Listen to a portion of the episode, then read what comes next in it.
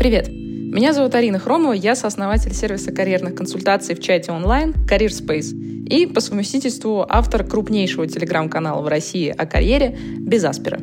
Мы собрали для вас на этой подкаст-площадке записи карьерных эфиров, которые каждый понедельник в 19 часов по Москве проводятся в том самом телеграм-канале «Без Аспера». Ссылочку в описании этого эпизода вы найдете, можете подписаться.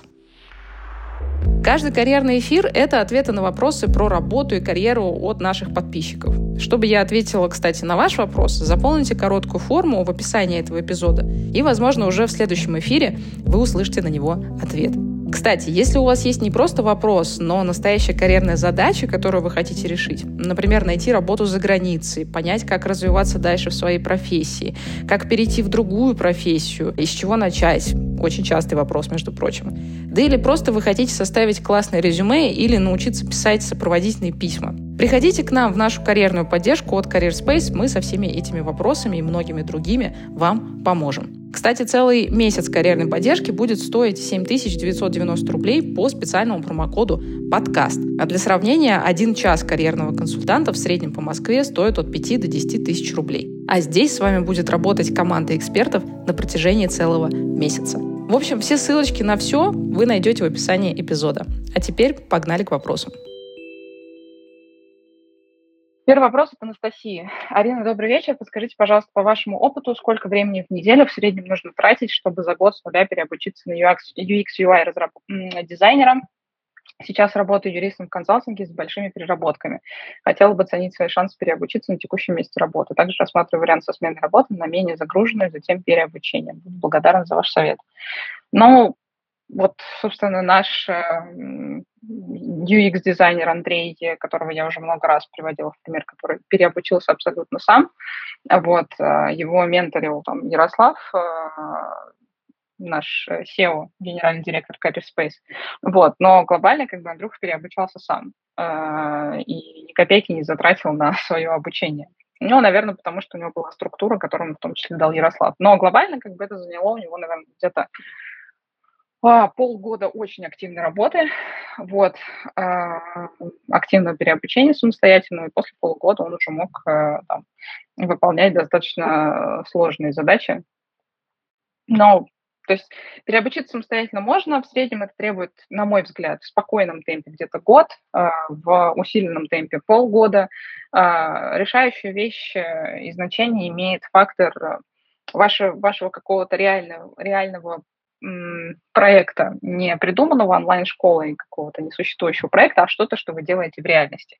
И иногда проще всего этот реальный проект сделать самостоятельно, то есть, не знаю, поставить себе самостоятельно, как бизнес-заказчик, какую-то задачу, э, нарисовать, э, там, не знаю, UX-дизайны, посмотреть, какие варианты там этого могут быть, на что там пользователь будет лучше реагировать и так далее. Или, не знаю, прийти к друзьям и спросить, не нужен ли вам вообще бесплатно какой-нибудь UX-дизайнер, поработать за еду, но зато у вас будет реальный опыт работы в резюме. Это самое важное, что вам необходимо, когда вы меняете профессию. Вот, потому что без этого вообще никто на вас смотреть не будет, а это самая большая проблема вообще джунов. Отсутствие опыта работы. Вот, следующий вопрос э, длинный, я не буду зачитывать его весь. Звучит следующим образом. Привет, спасибо за твои интересные Q&A-сессии, пожалуйста. Я работаю продуктовым аналитиком в стартапе, полтора года в профессии, построил BI хранилище данных, сделал много ресерчей, часть из которых выросла в фокусные продуктовые метрики. Очень кайфовал от работы, супер. А сейчас стал чувствовать, что перестал расти,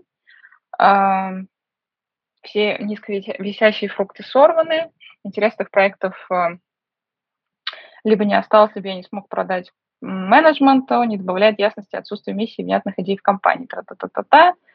Это влияет на постановку, на постановку задач в аналитику, задачи безидейные, плохо сформулированные, топ-менеджмент часто ли не отвечает на вопросы, зачем это. В итоге я выгорел. С учетом этого контекста у меня парочка вопросов.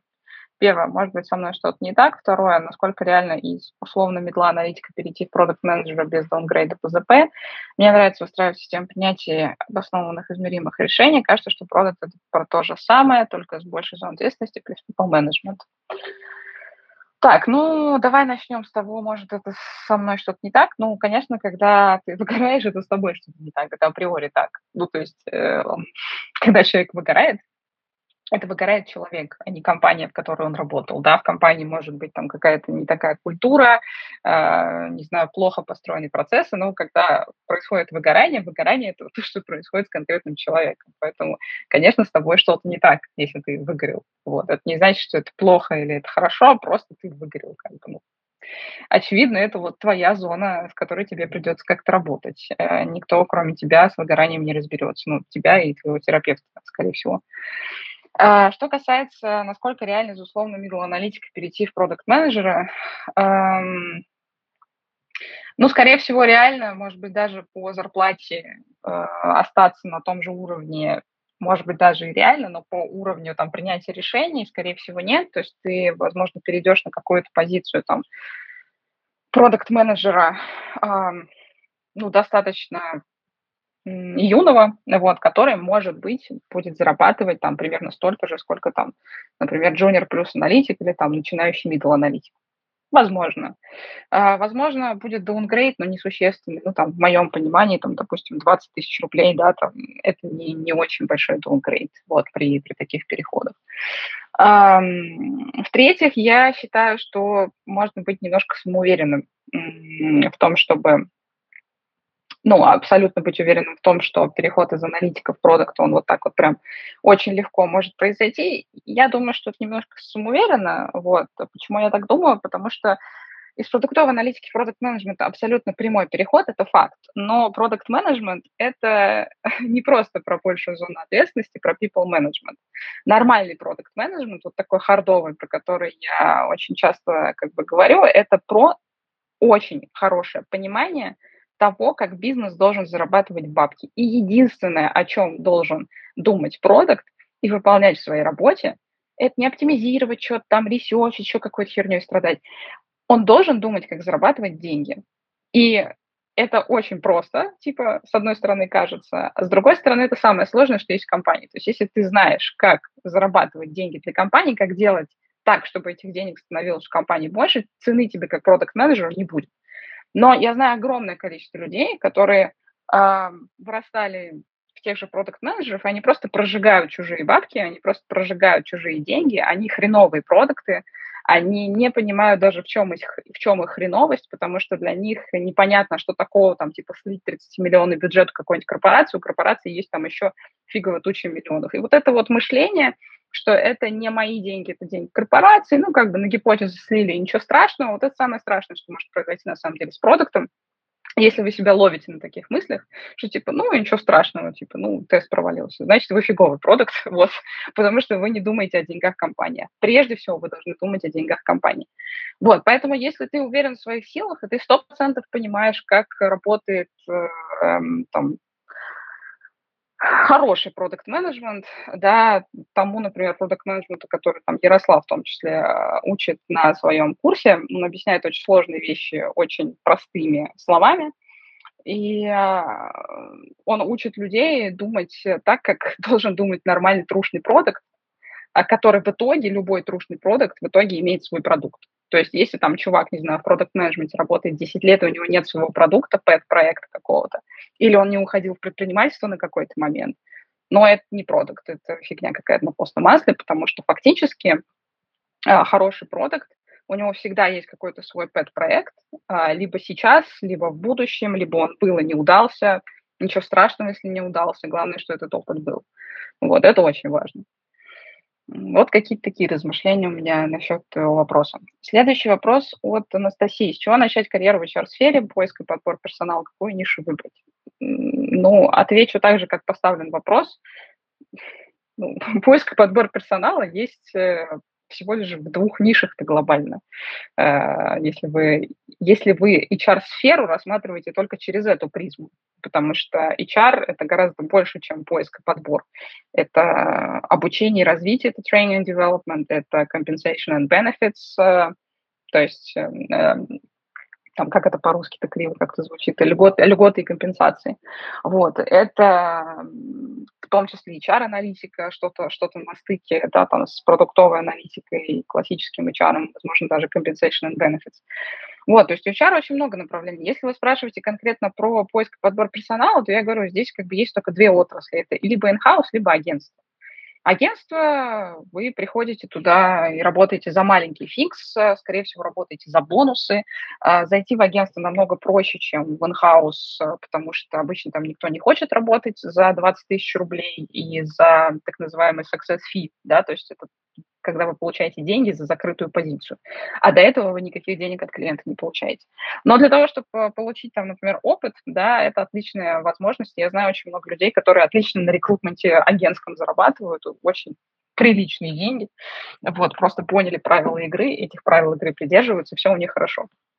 Есть второй вариант, вы можете зайти в э, рекрутмент в in-house, то есть на сторону компании сразу. Обычно во всех этих позициях, если это не стажировки, уже требуется опыт. Поэтому возвращаемся к истории, что опыт проще получить в агентстве. Поэтому суммируя, кажется, что легче пойти в агентство, и потом уже из агентства думать, куда перейти еще, вот, если мы говорим про рекрутмент. Следующий вопрос от Алины. Подскажите, стоит ли при объяснении причин долгого перерыва в работе, а, год и шесть месяцев, говорить про такую причину, как смерть близких родственников, необходимость в связи с этим ухода за родными, временного переезда? И также про подавленное психологическое состояние в тот период. Или лучше не говорить об этом? Ну, давайте с вами встанем на место работодателя и подумаем, зачем мы об этом будем говорить, да. Ну, то есть я очень там сочувствую вам по поводу вашей ситуации, но а, любой работодатель, любой работодатель, он смотрит на вас только с призму, с точки зрения того, сможете ли вы принести его компании пользу или не сможете. Если он начнет сомневаться в том, что вы сможете принести пользу компании, он, конечно же, вас не возьмет. Это там шаг номер ноль, да, который надо понимать. А, второй момент. Вы можете сказать про то, что у вас а, был такой большой перерыв, потому что у вас были сложные семейные обстоятельства. Не надо уточнять, какие, зачем. Ну, то есть вы не на сеансе психотерапии, вы на собеседовании, где вы хотите получить работу, а человек хочет получить хорошего сотрудника. Поэтому не надо уточнять, что у вас конкретно произошло. Если вас спросят, вы можете ответить, что ну, там, э, были сложные семейные обстоятельства, не знаю, назвать их трагическими или еще как-то, но не уточнять, что это. Я бы не советовала делать. Третье, что касается депрессии, то же самое. Ну, окей, можно сказать, чтобы у вас было сложное там психологическое состояние, но самое важное, что вам нужно после этого сказать, это то, что вы из него вышли. Потому что если вы до сих пор из него не вышли, то у работодателя будет огромный красный флаг насчет вашего, ну, вашей кандидатуры. И его очень сложно в этом обвинять, потому что любой работодатель заботится о том, чтобы, чтобы его компания работала продуктивно. И зачем ему нанимать человека, который сейчас находится в подавленном психологическом состоянии? Между как бы э, двумя одинаковыми кандидатами, плюс-минус с точки зрения опыта, конечно, он выберет того, кто заряжен реально и будет фигачить. Вот, поэтому если вы уже оправились, то круто, здорово, и можно сказать об этом в прошедшем времени. Если вы не оправились, я вам настоятельно советую, ну, как бы решить эту проблему где-то в терапии, потому что работодатели, на самом деле, они очень э, как бы падки и очень хорошо считывают, когда с человеком что-то не так. Это прям вот, не знаю, железобетон работает, очень много историй на эту тему рассказывала, повторяться не буду. Но, короче, они очень хорошо считывают, когда с человеком что-то не так. Поэтому э, вот хорошо бы, чтобы вы как-то свое психологическое состояние подтянули, если вы сейчас понимаете, что немножко вы как-то ну, не тянете вот, психологически. Так, следующий вопрос. А, от Артема. Несколько десятков лет назад человечество окончательно научилось читать, писать и считать. Это как базовая грамотность. Без этих навыков человек сейчас уже не представить. Возникнет ли в ближайшие годы какая-то новая грамотность, э, когда каждому предстоит научиться минимально понимать код или использовать ИИ, или хотя бы понимать, как он работает? Что сделать, чтобы быть в авангарде новых знаний?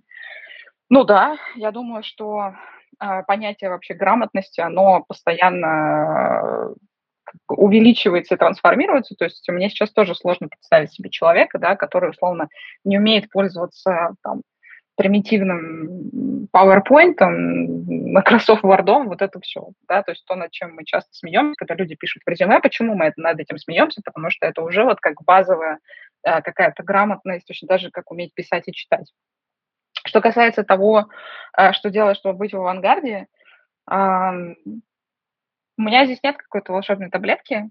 Эм, я считаю, что надо делать надо следующее. Первое, если есть какая-то индустрия, вот, в которой вам максимально интересно, там, какое-то общее направление того же искусственного интеллекта, подписаться на людей, которые постоянно про это пишут, и я советую подписаться, конечно же, ну, не на русскоязычную аудиторию или не только на русскоязычную аудиторию, потому что как раз-таки большая часть каких-то прорывных технологий, к сожалению, происходит все-таки не в России. Особенно в текущей э, ситуации политической, экономической, это ну, становится еще заметнее. Вот, поэтому найдите себе таких э, амбассадоров здравого смысла э, в том направлении, которое вам интересно. Следите за ними, читайте и учитесь критически мыслить. Мне кажется, одна из самых важных вещей, э, которая отличает там, большинство успешных людей от неуспешных, это умение смотреть вглубь и умение критически мыслить а, умение смотреть, что, что за шелухой. То есть, знаете, вот как вот эти осенние листья вот так вот разгребать, да, и смотреть, а что, а что там вот под ними. И вот этого огромное количество людей не умеет делать вообще. То есть там, люди не задумываются, как на самом деле работают продукты, люди не задумываются, как на самом деле работает бизнес. Люди очень редко задумываются вообще, зачем работает бизнес, да, и от этого у огромного количества людей страдает бизнес-кругозор. А бизнес-кругозор, он определяет вообще то, как и где вы будете находиться в жизни и в системе социальных отношений. Чем лучше вы понимаете, как работает этот мир, тем больше для вас открывается возможностей.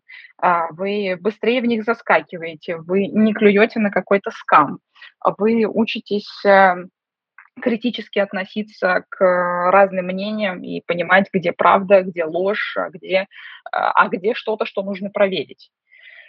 Вот, где там какое-то кривое зеркало, а где информация подана хорошо. И это не прокачивается на каких-то курсах, да, это большей частью, мне кажется, называется какой-то профессиональной интуицией, которая является следствием того, что вы очень много везде где-то чего читаете, у вас мозг это анализирует, вы как-то вычленяете какие-то тенденции из этого, подписываетесь, опять же, на умных людей, которые в разы умнее вас, смотрите, как думают они, и из вот этого всего и компонуете свою картину мира. Вот. Ну, может быть, я как-то очень общо ответила, но я действительно вот так считаю, что нужно делать для того, чтобы быть в авангарде. Следующий вопрос от Никиты. Международный стартап прошел все этапы отбора, дал контакты бывших коллег для рекомендации. Рекрутер сказал, что все супер, надо пару дней подождать до оффера. На следующий день возвращается с новостью, что найм они приостанавливают на полтора месяца по внутренним причинам. Будут рады вернуться ко мне, когда проблема будет решена. Вопрос. Стоит ли рассчитывать на то, что ко мне вернутся?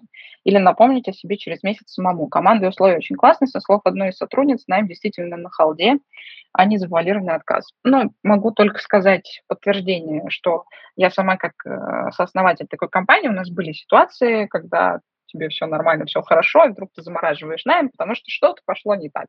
Абсолютно стандартная история для стартапа, кстати, к которой надо быть готовым, когда ты туда идешь, да, то есть понимать, что стартап имеет кучу разных преимуществ, от классной корпоративной культуры, там, до быстрого доступа там, к фаундеру и принятия ключевых решений. С другой стороны, как бы есть история с тем, что, ну, вот, вот такие вещи могут случаться, и это, ну, это тоже данность. Что касается того, когда возвращаться, ну, никто тебе не мешает, в общем-то, написать им через месяц через, через полтора, просто спросить, как дела. Если у тебя сейчас э, идет какой-то процесс взаимодействия с другими компаниями, я бы точно его не отменяла, я продолжала со всеми ними общаться и получать там оферы по возможности, если ты сейчас ну, находишься в поиске работы. Вот. А если там через месяц-полтора э, ты им напишешь, если они сами не напишут, ты абсолютно спокойно можешь им написать, спросить, как дела. Вот, если у них там ничего не подвинется, ну, как бы ты, по крайней мере, не будешь кусать локти, что ты это время потерял, ты в это время еще что-то делал. Вот мое видение таковое. Следующий вопрос от Елизаветы. Что делать, если не знаешь, куда двигаться, не вижу развития в рамках текущих задач, но есть, но есть перспективы даже в текущей компании. Работаю контент-менеджером, но застрял в одних и тех же задачах. Все сейчас заняты рекламной кампанией, а я не имею знаний для нее, поэтому продолжаю старые задачи, не связанные с глобальными планами отдела. Есть вариант научиться дизайну и двигаться в этом направлении, либо развиваться именно в сфере рекламы, не знаю, куда лучше, тра-та-та-та-та. Руководитель с этим помочь не может, так как скоро уходит декрет. Но эм, выглядит так, что вы хотите заниматься рекламой просто потому, что у вас сейчас какая-то движуха внутри компании, а не потому, что вам это нравится.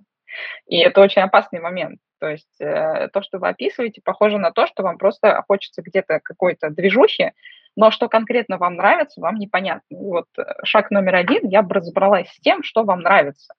Э, села бы, э, составила бы списочек того, что вам нравится делать на работе, и того, что вам делать не нравится. Вот вы говорите про дизайн. Хорошо бы вообще пообщаться с людьми, которые давным-давно в дизайне. а, для того, чтобы они на основе своего огромного опыта, хотя бы там, не знаю, 5-7 лет в дизайне, сказали вам вот просто с порога, какие есть плюсы и минусы у той же работы в дизайне.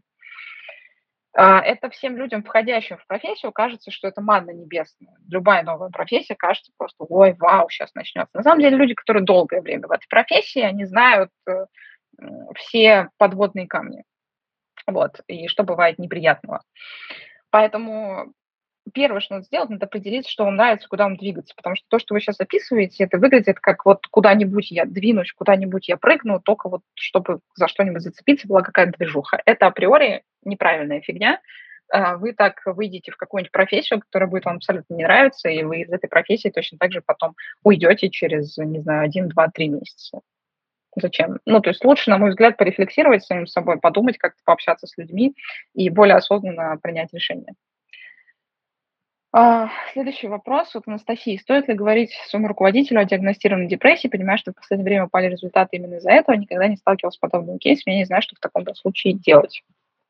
Ну вот про депрессию мы сегодня говорили уже, да, а, в контексте, когда вы выходите на работу, и что нужно и не нужно делать. Когда вы уже на ней находитесь, понимаете, что у вас с вами что-то не так, здесь, ну, бывает по-разному.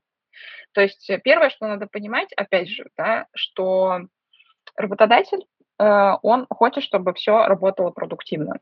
Вот. И не в защиту абсолютно русскоязычного работодателя, но средняя, средняя российская компания, она предпочтет, э, ну, с такой вот эм, немножко потребительским, а, потребительским отношением к людям, предпочтет не, подерж... не поддержать, э, возможно, а наоборот от вас избавиться. И тут я как бы не знаю, что у вас за компания, я не знаю, какие у вас отношения с руководителем, а, я не знаю, как бы, ну, что, что, что, что как он может себя повести. Вот. Есть как бы адекватные компании, которые в таких моментах говорят, слушай, ну вот сходи там месяц на отпуск, не знаю, в этот месяц найди себе психиатра, найди, начни пить антидепрессанты а, и возвращайся. Вот. Если как бы через месяц ты не вернешься, ну, сори, я буду тебе искать замену. То есть вот так, на мой взгляд, поступил бы адекватный работодатель. А, из того, что вы пишете, я просто не знаю, как у вас это устроено внутри.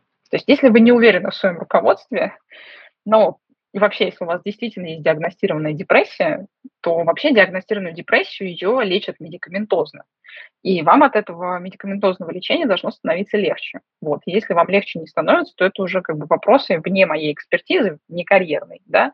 Но хорошо бы этот тоже момент прояснить. Не с работодателем, а там, с тем, с кем вы работаете на своей депрессии. Вот.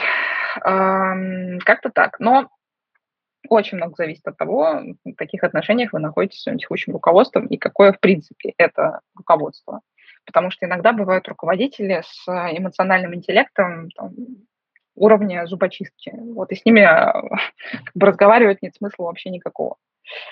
А, следующий вопрос от Анны. Здравствуйте, спасибо за эфир, очень полезно. Спасибо большое, что слушаете. Хочу спросить, насколько нормально увольняться из компании, в которую только пришла, если примерно сразу поняла, что это не то.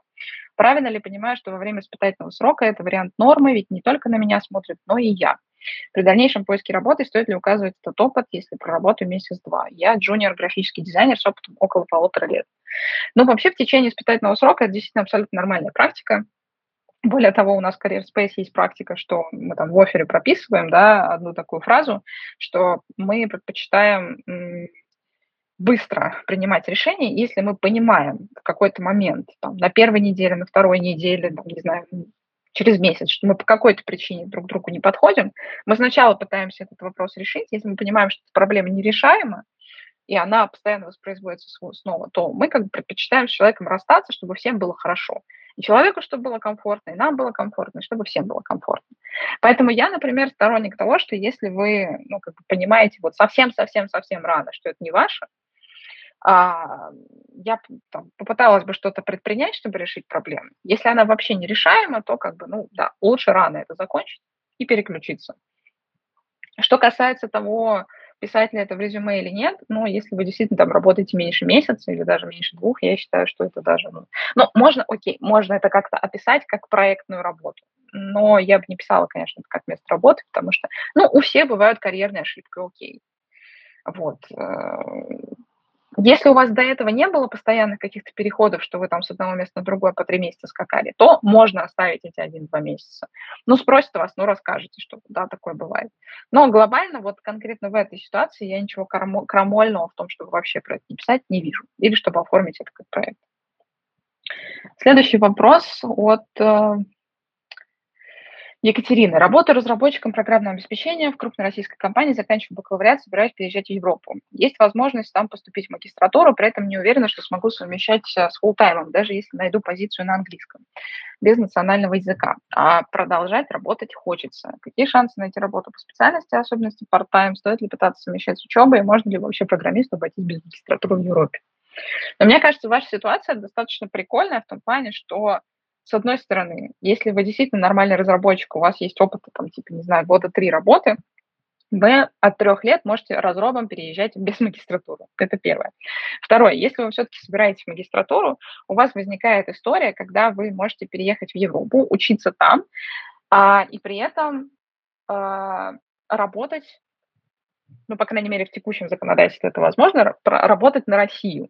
И, на мой взгляд, работать на парт-тайме на Россию вам будет проще, э, нежели найти какую-то парт-тайм работу там, э, за рубежом. По разным причинам, и по юридическим причинам, и по культурологическим, по-разному. Вот как-то так. В целом, еще как бы есть третий момент, что в Европе образование немножко построено иначе.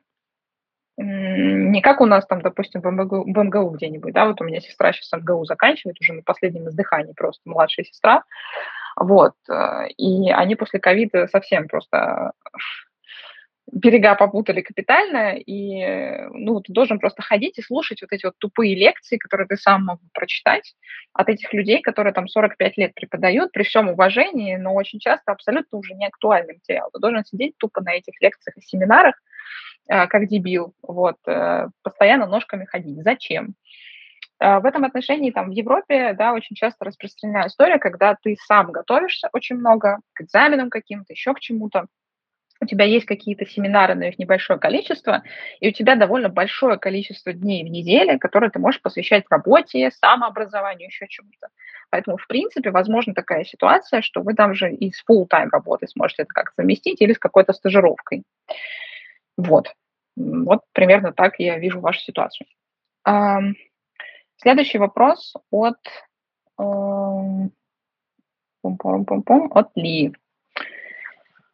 Так, а, вопрос для эфира. В какой момент нужно убирать информацию про студенческие достижения и активности из резюме? Для попадания на прошлое и текущее место работы это было актуально и помогало. Насколько работодателю интересно, скажем, скажем так, жизненная позиция в плане активности в университете, когда уже есть опыт работы и выпустился два года назад. Эм, но смотрите, на мой взгляд, это все равно прикольно, особенно если мы говорим там, я не знаю, про, про зарубеж, да, и ты в России, в общем-то, тоже. А, когда у вас там 2-3 года опыта работы, можно еще что-то писать, если это было что-то очень крутое, а, про ваши школьные, ой, школьные, школьные не надо, школьные не надо, пожалуйста. Избавьте рекрутеров от знания, что вы были призером русского медвежонка или кенгуру. Вот, этого не надо. А вот что касается студенческих каких-то активностей, если они были действительно ну, значимые, ну, допустим, вы возглавляли какую-то большую студенческую группу или тусовку там, из 20 человек. Ничего себе там 20 или 40 людьми управлять. Это вообще то ого Это прикольно. Вдруг у вас были какие-то волонтерские проекты э, интересные, тоже почему нет. То есть это все на самом деле для молодого человека, для джуна, это всегда плюсы, потому что это там дает работодателю понять, что человек вообще ну, разносторонний, эм, живой, активный, чем-то занимается, интересуется и делал это и в течение своей учебы тоже. Вот. Плюс к тому, что вы там закончили с красным дипломом, то есть вы успевали там и красный диплом свой получить, и какие-то там штуки студенческие организовываете. Это значит, что вы хорошо справляетесь с своим временем и нагрузкой. И это круто. Вот. А если говорить про там, зарубежные ситуации, то это еще лучше воспринимается, чем в России, потому что это вот абсолютно точный показатель того, что вы окей, вы как бы крутые, и с вами вообще хорошо пообщаться. Вот. Следующий вопрос от Ольги.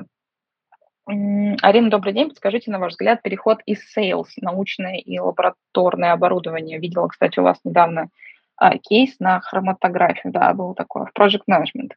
А, вы, выглядит ли реальным, то есть выглядит пере, ли, реальным переход из sales в project management.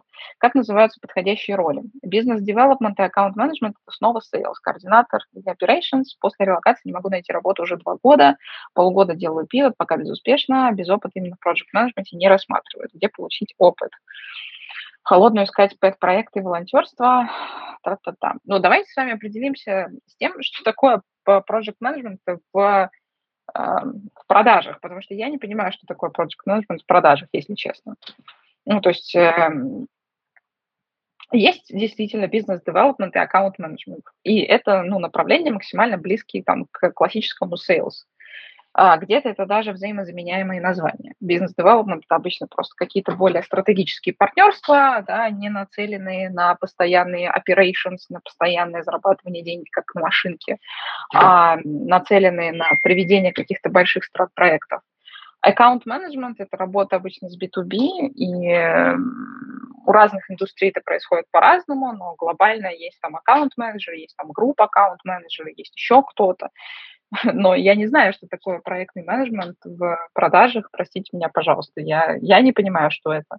Соответственно, абсолютно не возникает никакого вопроса, почему вы не можете найти в этом работу, потому что я боюсь, что такого не существует.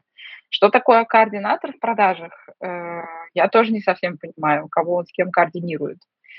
Project management, я об этом тоже тысячу раз говорила, это не профессия единственный project management, который существует в этой жизни, это project management как профессия существующая только в IT. Это чувак, которого э, еще именуют product owner. В России как бы его так не именуют, э, потому что часто product owner путают с product manager. Но вообще в классической нормальной градации product owner – это project manager. Это чувак, который руководит разработкой. Это чувак, который смотрит, чтобы все процессы в разработке, аналитике, дизайне и так далее друг с другом э, пересекались, совмещались, и все занимались делом, у всех были дедлайны. Все. Больше не существует в этом мире профессии проект-менеджера. Проект-менеджер – это всегда надстройка над какой-то основной профессией. Uh, условно, если вы бизнес-аналитик, вы в конечном итоге становитесь проект-менеджером у вас корневая функция все равно бизнес-аналитик. И вы из нее вырастаете в проект менеджера. И фактически то, что вы называете проект менеджмент в бизнес-аналитике, это, допустим, чувак, который одновременно внедряет каких-нибудь несколько штук в компании важных и полезных, а, и вот за счет того, что у него несколько этих важных э, штук, их не знают, как эти штуки назвать, их называют проектами, и вот, добро пожаловать, вы теперь project manager. Project manager. И так в любой абсолютно индустрии, за исключением классического айтишного project менеджера. При этом есть направления в бизнесе, в индустриях, в отраслях, где не существует project менеджера априори. Ну вот, например, я не знаю действительно, кто такой project в продажах я могу примерно поставить знак равно а, между а, групп аккаунт-менеджером и проектом. Почему? Потому что группа аккаунт-менеджер – это чувак, который руководит отдельными несколькими крупными подразделениями клиентскими или там несколькими крупными клиентами. И вот этих клиентов можно назвать проектами, и тогда его с натяжкой можно назвать проектным менеджером. Но Других примеров я не знаю, я не понимаю. И то, что очень часто у нас в России называется проектным менеджментом, просто, опять же, человек называют так, потому что не знают, как по-другому его назвать. Как бы это первая моя большая тирада. Да? Вторая часть этого ответа на этот вопрос заключается там, в том, что а, если вы собираетесь э, там, куда-то свичнуться, в какую-то смежную там, отрасль или не смежную, то нужно прежде всего понять, а, а, а, а куда именно это вы хотите. Потому что из того, что вы сейчас описываете, опять же, я, я, не, я не понимаю, а, ну там, что вы хотите. Я не понимаю, что вы вкладываете в понятие проектного менеджмента в продажах. Соответственно, я не понимаю, а, почему вы не хотите остаться в классических продажах, если вы все равно вокруг этого везде ходите. Ну, то есть это вот называется карьерная стратегия. Это вот как-то мне э, девушка задавала вопрос на эфире, типа, а что это вы только, задаете, только помогаете, получаете только плохим специалистам, вот, которые которые не, мог, не знают, как представить свои скиллы, типа, на собеседовании, ну, блин, надо все определенным интеллектом, конечно, обладать для того, чтобы такое задавать, но тем не менее. Э, чем больше вопросов я вижу, и чем больше я как бы на них отвечаю, тем больше я могу сказать, что есть огромное количество хороших специалистов, отличных специалистов, которые не умеют рассказывать о своем опыте, которые не знают, что такое карьерная стратегия, которые не понимают, как ее составлять, а, которые очень хороши в том, что они делают, но когда дело доходит до, до того, чтобы это показать, для того, чтобы это рассказать об этом, для того, чтобы правильно упаковать, а, для того, чтобы посмотреть на несколько шагов вперед с точки зрения собственной карьерной стратегии, они начинают сыпаться. Вот. И вот первое, что я бы вам посоветовала сделать, вам бы надо какую-то карьерную карту своих возможностей в ближайшие несколько лет составить, а, и, ну, поговорить с кем-нибудь, да, я там не только на нас намекаю, можете там любого другого эксперта, которому вы доверяете на рынке, а, пойти с ним проконсультироваться, но первое, что сделает нормальный карьерный эксперт, это составит вам план, куда вы можете ходить, а куда вы ходить не можете. Обычно это там несколько вариантов, несколько там веток, да, того, куда вы можете пойти, чем вы можете позаниматься. И вот только после этого, после стратегии, обычно переходит к тактике, то есть что конкретно мы ищем, на какие позиции мы смотрим, а, начинаем куда-то откликаться и все вот это вот. Очень часто люди начинают откликаться, даже с хорошим резюме и всем таким, абсолютно неподходящие вакансии. Ну, потому что нет стратегии, потому что нет базы. Следующий вопрос от Насти. Привет, большое спасибо за интересный эфир и проект в целом. Пожалуйста, спасибо большое, что слушаешь. Мой вопрос следующий. Почти 10 лет работы в IT-консалтинге, прошла путь от системного аналитика до менеджера проекта слэш-руководителя. Есть усталость от консалтинга, желание поработать в продуктовой компании, возможно, на горизонте года релацироваться. Какую роль продуктовой компании имеет смысл рассматривать с таким бэкграундом, если нет готовности к сильному даунгрейду? Пока мысли про продуктового аналитика, слэш-продукт менеджмент, насколько это реально. Так, ну, про, про продукт-менеджера нормального в продуктовой компании я не верю вообще, потому что продукт-менеджер в нормальной продуктовой компании, которая реально делает объективные продукты, объективные продукты – это те, которые имеют конкуренцию на рынке. Госуслуги – это не объективный продукт. А, Сбербанк онлайн – это не объективный продукт, потому что в случае с госуслугами ты не можешь по-другому подать заявление на сайте. Никак, у тебя нет альтернативы. Ты можешь только через госуслуги это сделать или ножками прийти в тоже разделение госуслуг. В случае с Сбербанк онлайном условно, или там Сбером в целом, как с государственным банком. У тебя там, условно, компания сидит на зарплатном проекте, блин, Сбер. И хочешь, не хочешь, тебе придется этим Сбером пользоваться, даже если ты вообще, вот, ну, вообще не хочешь этим, с этим никак соприкасаться. И, соответственно, я это называю, там, Ярослав, наверное, так, точнее будет сказать, называет необъективными продуктами, эм, тоже отсылки к его курсу немножко. Вот, и вот быть продуктом, продукт-менеджером в объективном конкурентном продукте, который реально нужен людям. Это очень сложно. И из там, системного аналитика, слэш, там, не знаю, менеджера проектов, из IT-консалтинга это сделать практически невозможно. Ну, на мой взгляд. Или очень сложно. А, или можно перейти в продукт менеджмент но исключительно в B2B компанию, потому что весь эти консалтинг, он работает на B2B. Соответственно, можно перейти в продукт менеджмент B2B компании. Но продукт менеджмент в B2B довольно сильно отличается от продукт менеджмента в B2C. И, на мой субъективный взгляд, продукт менеджмент в B2C намного сильнее, чем в B2B. А, потому что в B2C ты работаешь с отдельным пользователем, а в B2B очень много зависит от того, как работает твой отдел продаж. Вот и все. Все очень просто. И поэтому, там, условно, когда кто-нибудь ставит э, там, человеку KPI, не знаю, там, приведи мне в онлайн-образовании, например, приведи мне там как продукт менеджер N количество лидов, это ненормально, ой, не лидов, а N количество покупок, это ненормально, потому что непонятно, а как сработает твой отдел продаж. То есть ты-то можешь, ну, как, как, как можно поставить KPI на, на, на продаже продукт менеджеру да, если он проходит через э, отдел продаж. Ну, отдел продаж фигово сработает, и что дальше? что ты как продукт можешь сделать? А если ты работаешь в B2C продукте, э, то никакого отдела продаж нет. Э, чаще всего. Не всегда, но чаще всего. А, в таком, блин, как бы сказать, классическом B2C продукте с маленьким чеком, не знаю, там, Фло какой-нибудь, да, Яндекс Музыка, условно, еще что-то. Вот, вот такие B2C продукты, потому что там глобально онлайн-образование тоже его, ну, к B2C можно отнести, но там настолько большой чек, что это отходит от классического понимания B2C продукта. Вот. А, соответственно, возвращаясь там к, к вашему вопросу, я не очень верю в переход на продукт менеджера вот такого рода, только в B2B тоже на какие-то, ну, на мой взгляд, такие среднего качества продукты.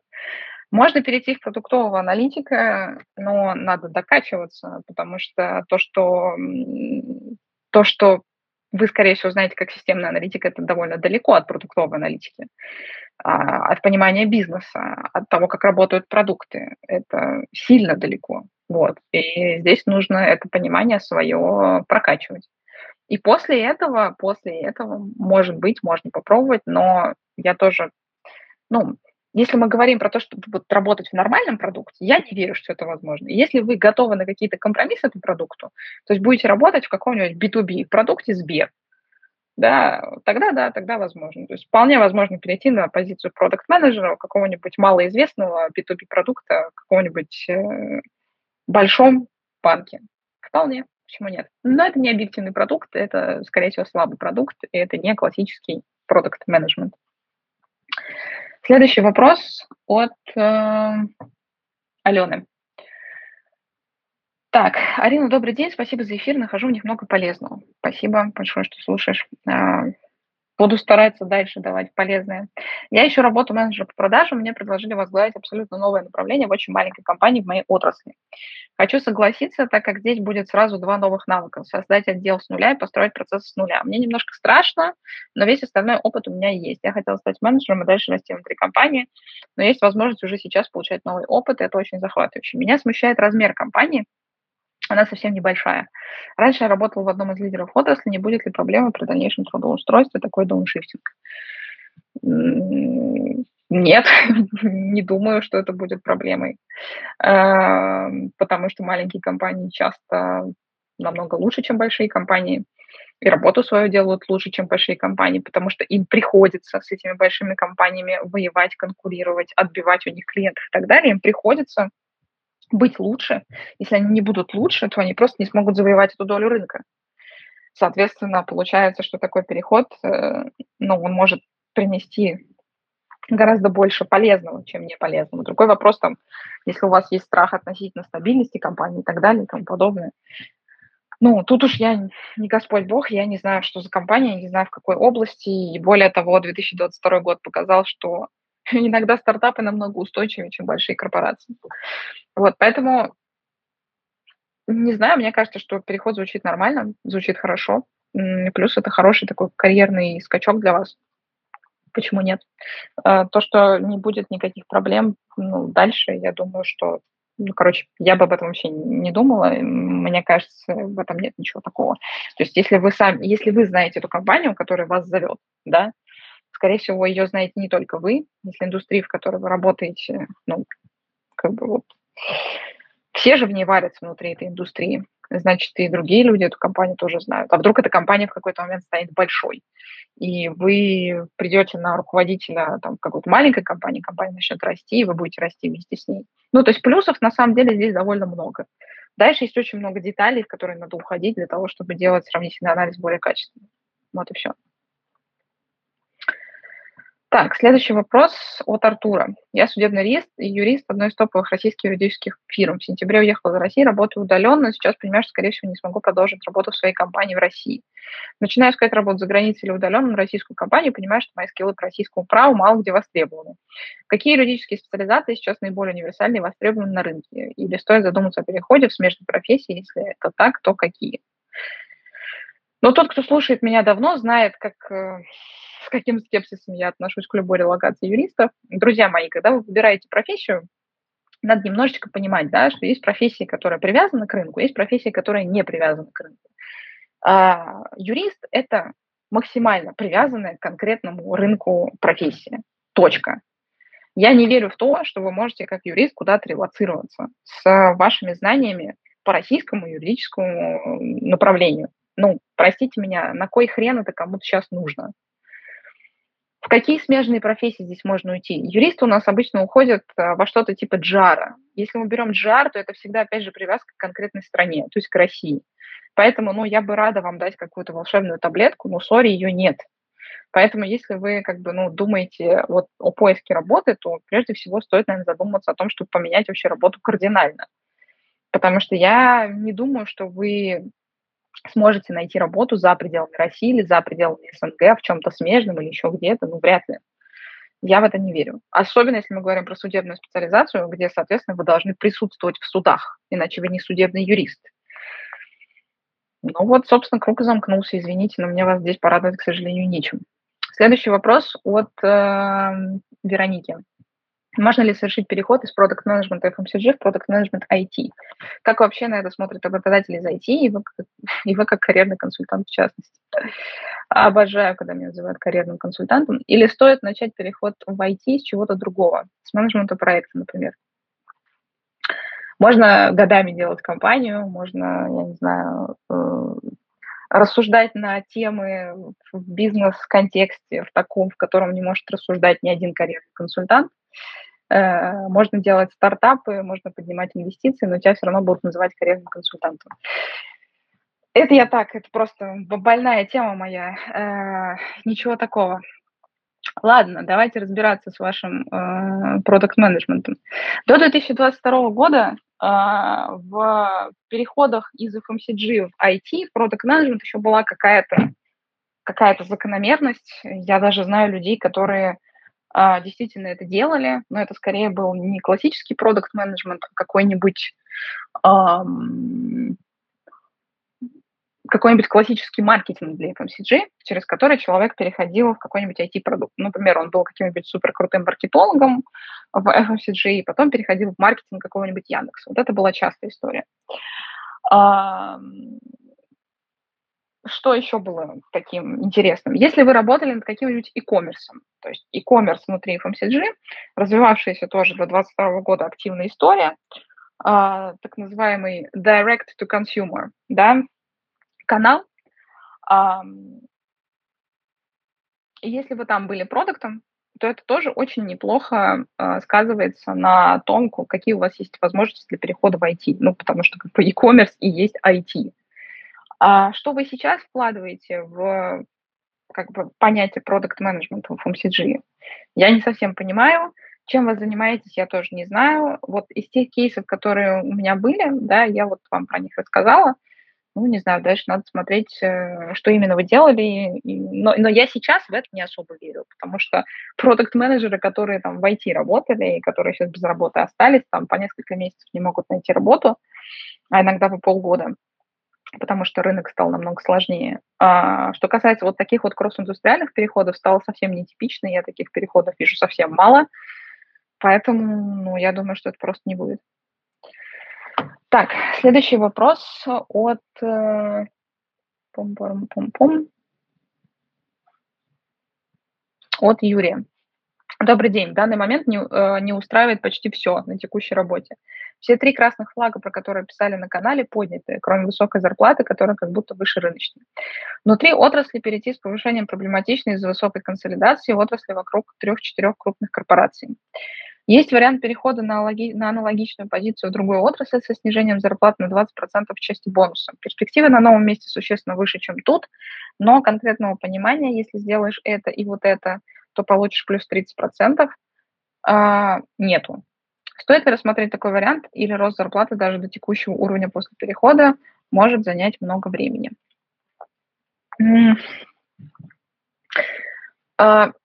кажется, что здесь в этом вопросе все крутится вокруг денег исключительно. Я понимаю, что деньги в работе это очень важно, мы все работаем за деньги, я всегда про это говорю. Но если вы в первом предложении пишете, что у вас все три красных флага сошлись, то у меня для вас очень плохие новости, потому что никакие деньги вас не спасут.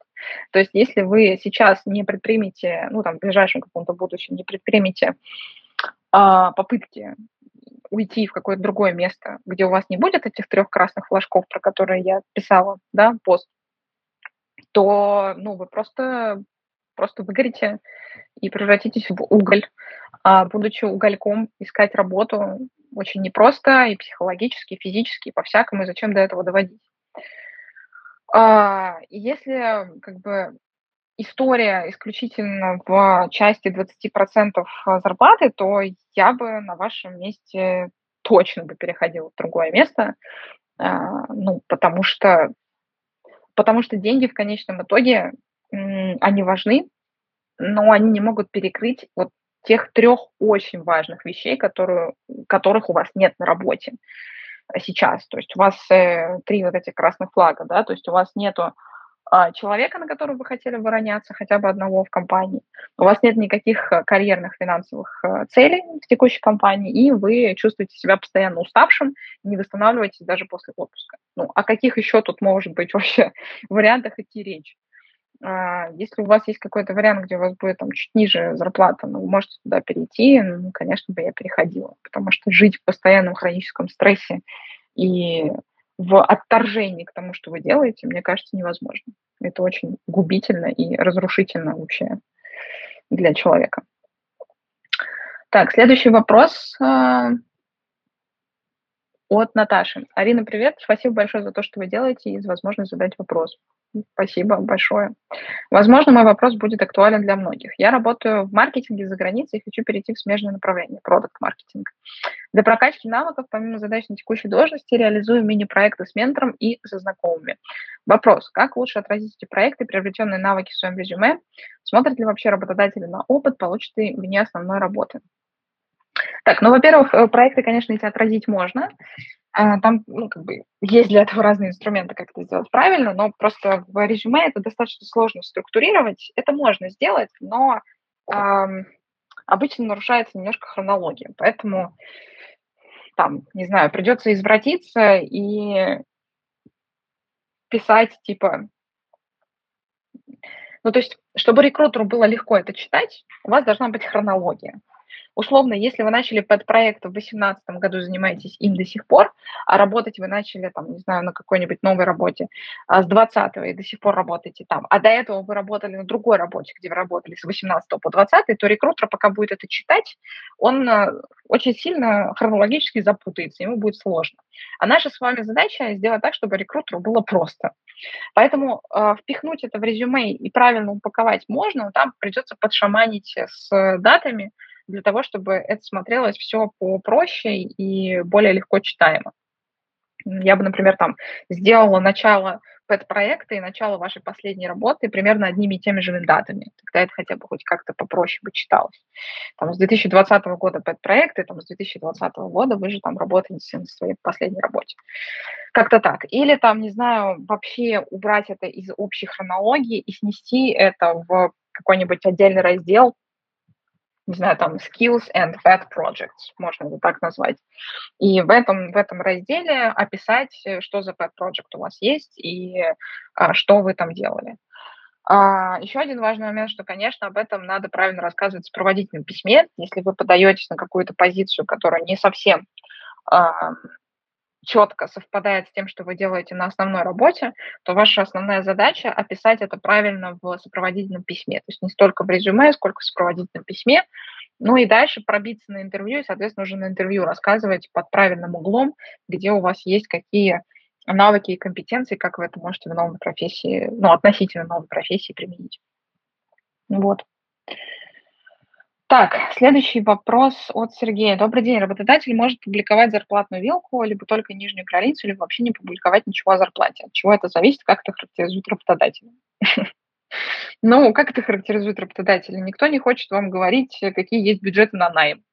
Вот, соответственно, если работодатель вам дает хоть какую-то вилку, вообще хоть нижнюю границу, хоть что-то, это уже очень-очень много говорит о работодателе хорошего. Вот. Второй момент, что когда мы только начинали делать Career Space, мы очень много, вы не представляете, сколько мы хейта получали от компаний, а, мы с Ярославом это ели просто на завтрак, обед и ужин, что у нас алгоритм самостоятельно проставлял все вилки в вакансиях, и до сих пор это делает, просто у нас стало еще больше данных, мы стали проставлять их еще точнее автоматически. Вот, у нас в каждой вакансии, даже кто, где работодатель не планировал ставить вилку, все равно стоит вилка, потому что наш алгоритм ее рассчитал. А, так вот, я могу сказать, что работодатели не любят это делать, потому что чаще всего они мало платят. То есть, если работодатель не ставит нижнюю границу или не ставит никакой вилки, он просто, скорее всего, стесняется своей зарплаты. Потому что работодатели, которые платят нормально, они не стесняются своей зарплаты. Они будут рады о ней рассказать, сколько они платят и так далее. Посмотрите, как себя рекламирует любая лидерская программа. А, у них всегда прописана зарплата, которую получают люди, потому что на лидерской программе дофига платят. Посмотрите, как себя, не знаю, позиционирует какой-нибудь хороший зарубежный стартап, а, который активно нанимает людей, у них всегда будет зарплата в долларах и всегда там вилка или граница, потому что им есть чем похвастаться, и им есть чем переманить к себе людей. Соответственно, вот вам и пища для раздумий, что можно подумать о компании, что можно о ней сказать. Все, все очень просто. А, как говорится, если в Тиндере у девушки или у мужчины нет фотографий в полный рост, то, наверное, он или она может быть очень симпатичным, но у него или у нее есть какие-то проблемы с весом. Вот примерно то же самое здесь. Следующий вопрос от э, Златы. Я заканчиваю магистратуру по направлению бизнес-аналитика в США. Остаться в США возможности нет никакой из ограничений контракта, а на грант для обучения магистратуре. Хотелось бы развиваться в сфере аналитики данных, а также заинтересована продуктовой аналитике. Опыта работы никакого, что брать в расчет, выбирая между возвращением в Россию или локацию в третью страну. Если пытаться устроиться за рубежом, может еще в одну магистратуру податься, но уже в стране, где можно остаться. Спасибо большое за эфир. Так, ну, я могла просто пошутить. Что брать в расчет, выбирая между возвращением в Россию и локацией в третью страну, я могла пошутить, как бы, а в чем тут разница глобально. Вот, в текущих условиях. Ну ладно, я не буду так шутить. Э, конечно, все-таки в Буркина-Фасо э, ситуация посложнее. Вот и у меня там есть хороший знакомый, э, который находится сейчас там на международном проекте и рассказывает про практически каждодневные террористические акты. Вот. И при этом, при всем, как он говорит, все равно лучше я буду где-нибудь в Буркина-Фасо, а, чем в Российской Федерации сейчас, будучи мужчиной призывного возраста. Ну вот, как бы, Почти прямая цитата. Теперь возвращаясь к вашему вопросу. А, ну, смотрите, что надо понимать, возвращаясь в Россию, что российский рынок, он в ближайшие годы, скорее всего, будет а, фокусироваться исключительно на своих каких-то технологиях и ну, будет такой относительно закрытой экономикой. Соответственно, продукты, которые будут вариться в своем соку долгое время, они ну, не то чтобы сильно прогрессируют. Это первое. Второе, а, если из страны уезжает много сильных людей, то вряд ли стоит ожидать какого-то невероятного прогресса и там роста э, в качестве каких-то продуктов. Если для вас это важно, особенно как для потенциального продуктового аналитика, то тоже не совсем понимаю, да, зачем это нужно. А, что касается третьих стран, то надо очень сильно дифференцировать, что вы имеете в виду под странами, там, третьими странами. Это страны третьего мира или это там страны просто как третий вариант, да, а, на чем, собственно, и строилась моя шутка. Если это страны третьего мира, э, из контекста не совсем поняла, то это могут быть, не знаю, там, в принципе, какие-то развивающиеся рынки Латинской Америки, и там может быть очень много классной работы, очень много классных проектов да, это может быть э, очень перспективно. А если мы говорим просто как какую-то альтернативу, как какую-то третью страну, а, тут тоже очень много нюансов, потому что одна Европа очень разношерстная, да. Одно дело искать работу в Италии, другое дело искать работу в Германии. Но в любом случае, если вы закончили магистратуру в США, если у вас есть э, хорошее образование, если вы хотите работать в продуктовой аналитике, продуктовая аналитика – это ну, одна из ключевых вообще направлений в компании, которая под, ну, влияет на то, чтобы компания деньги зарабатывала, то при всем моей, как бы, э, без сарказма, любви к своей стране, вот, которая сейчас переживает просто не лучшие времена для себя, на мой взгляд, а, я бы смотрела в сторону, ну, каких-то рынков, которые позволяют классно развиваться а, классным продуктом. Вот и все.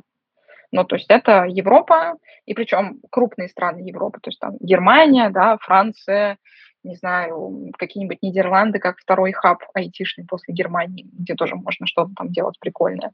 Смотрела бы на Латинскую Америку, которая к вам сейчас находится рядом, да, от вас, э, когда вы находитесь в США. Вот. Еще вариант, кстати говоря, ну, если вы рассматриваете там, просто переезд куда-нибудь физически в другую страну, а, можно попробовать найти стартапы а, русскоязычные, с русскоязычными фаундерами, которые работают на международном рынке. Ну, тот же InDriver, например, да, который сейчас просто растет как не в себя. Не знаю, посмотреть э, какой-нибудь Joom, Revolut, составить список вообще себе классных стартапов э, международных с русскоязычными фаундерами и попробовать зайти туда. Тоже звучит, кстати, как неплохой вариант. Так, э, следующий вопрос э, от Романа. Спасибо за классные информативные эфиры. Знаю твою позицию, что релокация юриста Mission Impossible. Да, абсолютно подтверждаю. Но запрос возник в связи с переосмыслением жизни из-за внутреннего протеста, грустной бумажки от вояк на двери и моментальным рейсом на родину плова. Это очень смешно, но я, конечно, понимаю, что на самом деле это нифига не смешно. Но слог у тебя очень прикольный. А, так, дальше описание, почему тум-тум-тум-тум-тум. Мне, конечно, нравилась судебная движуха, искать инфу, находил спрятанные активы должников, тра-та-та. А, но волшебства не бывает. Может быть, есть какие-то рекомендации по направлению действий или позитивные кейсы для примера. Мне 28 лет, магистратура МГУА, в процессе получения диплома, диплома профпереготовки по прикладной психологии. Слушай, я даже вчитываться в детально в юридический аспект не буду. Я, тебе, я, я, я бы тебе советовала фокусироваться на прикладной психологии. У меня есть прекрасные кейсы близких знакомых, которые абсолютно из другой сферы переучились, потратили на это достаточное количество времени, но сейчас э, практикующие и, в общем-то, неплохие терапевты, э, психотерапевты. Так что почему бы в эту сторону тогда не посмотреть напрямую-то все-таки? Потому что, ну, не вижу я ничего тут, куда можно шифтануться из юриста не видела я таких историй. Ну, то есть, может быть, есть какие-то уникумы, которые переехали, переобучились, потратили кучу лет на знание другого языка, добились какой-нибудь лицензии. Про них можно фильм снять, про то, как они добивались признания своего в другой стране, будучи юристами. Но глобально, если не очень хочется быть драма-квин, да, и всю жизнь свою посвятить борьбе а, за права себя как юриста в чужой стране, мне кажется, лучше куда-то шифтануться кардинально. И прикладная психология, тем более, что ты уже обучился и переобучился, звучит как хороший вариант. Так, следующие вопросы. Давайте еще парочку, наверное, будем заканчивать. Слышала, вы говорили, вопрос от Ксении. Слышала, вы говорили, что целиком это будущее IT. Стоит ли соглашаться на начальные позиции, чтобы расти по карьере? Зовут в продаже, хочу в проекты. Или я построю невероятный курс. Параллельно зовут управом сети кофеин, опыт в хорика 5 лет, но я устала от этой сферы, совершенно запуталась, как выстроить дальше свою карьеру. Спасибо. Ну, я пять лет назад еще говорила, что телеком – это как бы второй IT. Просто в российской действительности телеком – это еще и большие экосистемы и инфраструктуры. То есть телеком, что с ним произошло? Да? Давайте посмотрим с точки зрения карьерного консультанта. В 2008 году э, там, и, в принципе, в жирные годы, да, 8, 9, 10, у телеком было очень много денег. Он, они эти деньги, телекомы, заработали на том, что э, была там, относительно дорогая связь, да, не было такого распространенного широко, повсеместно интернета, люди связывались в основном голосом, за это надо было платить, и платить достаточно большие деньги. В общем, телеком богател как не себя. Прокладывал линии там, сотовых передач, синки, все вот это вот. Потом бах, и у нас э, как бы появился другой кейс вообще взаимодействия да, и коммуникации друг с другом. широкомасштабно распространился а, интернет, и звонить мы тоже стали большей частью по интернету. И, но у телекома-то остались деньги с тех времен, и фактически в лежачей такой а, прибыли, с которой надо что-то делать. И вот эти вот остатки роскоши все телекомы, на мой взгляд, начали вкладывать во что-то, а, что могло бы в дальнейшем принести им еще больше денег. А что это было? Конечно, это построение собственных экосистем, где у тебя с одним продуктом связано еще 10 тысяч других продуктов, а каждый из которых дает тебе дополнительную маржу. Вот. И так у нас МТС разросся, там, не знаю, и в сеть онлайн-кинотеатров, и какие-то B2B-бизнесы. То есть это давно уже не телеком-оператор. И все, кто эту волну подхватил, и все, кто хорошо на этой волне взлетел, они себя чувствуют и до сих пор отлично. Вот. И в этом отношении я как бы продолжаю говорить о том, что телеком это вот фактически, да, там второй IT с точки зрения привлекательности, уж на российском рынке точно. Что касается вашего конкретно карьерного трека, вашего вопроса по э, продажам и так далее, опять же, вы хотите в проекты. Вы знаете, что такое проект? Проект в телекоме. Вы знаете, что он делает? Вы знаете, кто это? Вы знаете, чем он занимается? Вы знаете, к какой подфункции это относится? Я еще раз повторю, что я не понимаю, кто такой проект. Вот вы сказали, вы хотите быть проектом. Что вы будете делать? У меня был стажер, когда я еще в Артхауле работала, который пришел, стажировался у нас три месяца, а, высокомерно на всех на нас, э, плебеев, э, посмотрел и сказал, «А мне это скучно, а я пойду в проект менеджеры Вот прошло пять лет с того момента, он пять лет работает в Министерстве экономического развития, э, какой-то там второй или третьей сошкой, вот. И я все еще жду, когда же он сделает свой замечательный переход в Project Management в IT, в который он так хотел. У меня было только два вопроса. Нахрена ты им сдался? Ты ничего не умеешь в этой жизни. Вот. Ну, то есть у тебя ни технического образования, у тебя ничего нет. Какой нахрен project менеджер? И второе, человек абсолютно не понимал, кто такой project менеджер. Он просто услышал модное слово, услышал, что там зарабатывают много денег, туда пошел поздравляю, как бы значительное количество онлайн-школ, они на этом тоже сделали миллиарды, потому что продали огромному количеству людей огромное количество курсов по project менеджменту которыми эти люди никогда не станут. Поэтому, если вам предлагают продажи, то надо понять, что это за продажи, какими продуктами в телекоме вы будете заниматься продажами. Это B2C продажи, это B2B продажи, это B2G продажи, это B2B2C продажи. Какие это продажи? После того, как вы поймете, что это за продажи, можно будет уже понимать, как от этого строить дальнейшую вашу карьеру. Что касается проектов, опять же, я считаю, это мертвое дело, я не понимаю, кто это. Что касается хорики, э, хорика, у вас есть в этом опыт, безусловно, это круто, это классно, но, на мой взгляд, это одна из самых э, жестких индустрий вообще в целом, не только в России, но и в мире, по нескольким причинам. А, во-первых, в России, да и вообще в целом, это очень низкомаржинальный бизнес, соответственно, зарплаты там маленькие. И на руководящих позициях там люди получают по 200 тысяч рублей, это очень мало для топ-менеджерского состава. Это первое. Второе, а, хорика – это первое, что страдает, на мой взгляд, при любых вообще проблемах, возникающих в экономике. Вспомните ковид, первая страдала хорика. Вспомните кризис, там, не знаю, вот 22 года, когда у людей снижается покупательная способность, опять же, первыми страдает хорика. То есть я бы вылезала из нее всеми возможными путями, потому что, на мой взгляд, это немножко тупиковая индустрия. Вот. Это то, что я могу сказать, исходя из того маленького вопроса, который вы описали. Дальше надо сидеть, смотреть, разбираться, задавать вам дополнительные вопросы, понимать, что вы от этой жизни вообще в целом хотите. Так, давайте последний вопрос и будем завязывать. А, вопрос от Кирилла. У меня хороший профильный опыт финансовой аналитики, более трех лет, и профильное финансовое магистерское образование. Но степень бакалавра у меня по гуманитарной специальности. В резюме это не указано, указана магистратура. Мне это не мешает на российском рынке труда, но я хочу релацироваться. Зарубежный рынок в финансах конкурентный. Как вести себя с потенциальным работодателем, не говорить ему до получения оффера или до момента, когда он попросит документы об образовании. Как обычно выходит из подобной ситуации в случаях релокации на высококонкурентные рынки. Ну, смотрите, к образованию за рубежом, опять же, в разных странах по-разному, но э, глобально это миф, что образование прям вообще определяет все, что будет продолжаться с вами в этой жизни, там где-нибудь в Европе. Ну, нет, конечно.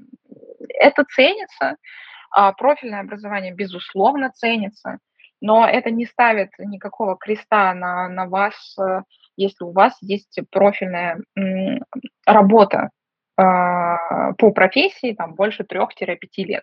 Ну, то есть все, если вы 5 лет проработали, да даже больше трех, вот, если вы проработали по направлению, и у вас есть еще магистратура, вы уже состоявшийся плюс-минус специалист в том, что вы делаете. Глобально всем будет пофигу на ваше образование даже на этом высококонкурентном рынке. Второе, финансы – это одна из немногих индустрий, где реально имеют, э, имеет вес э, всякие сертификаты, которые вы э, сдаете. То есть если у вас есть какой-нибудь CFA, там, не знаю, SIMA, да, вот эта вот вся история, CIMA, то это тоже большая, большая для вас дополнительная классная вещь, которая вас в выгодном, светом, в выгодном свете покажет. Вот. Что касается того, там, про ваше образование, про него вообще может никто не спросить. А если про него спросят, то я на 99% уверена, что это не станет каким-то критическим моментом для отказа вам. Вам могут отказать, потому что у вас там профессионального опыта будет недостаточно, могут отказать, потому что вы там подойдете не под все параметры, еще что-то. Но я уверена, что образование, с учетом того, что у вас уже есть а, опыт работы в профессии, я не думаю, что это станет каким-то критичным моментом. Вот. Хорошего вечера понедельника и продуктивной недели. Пока-пока.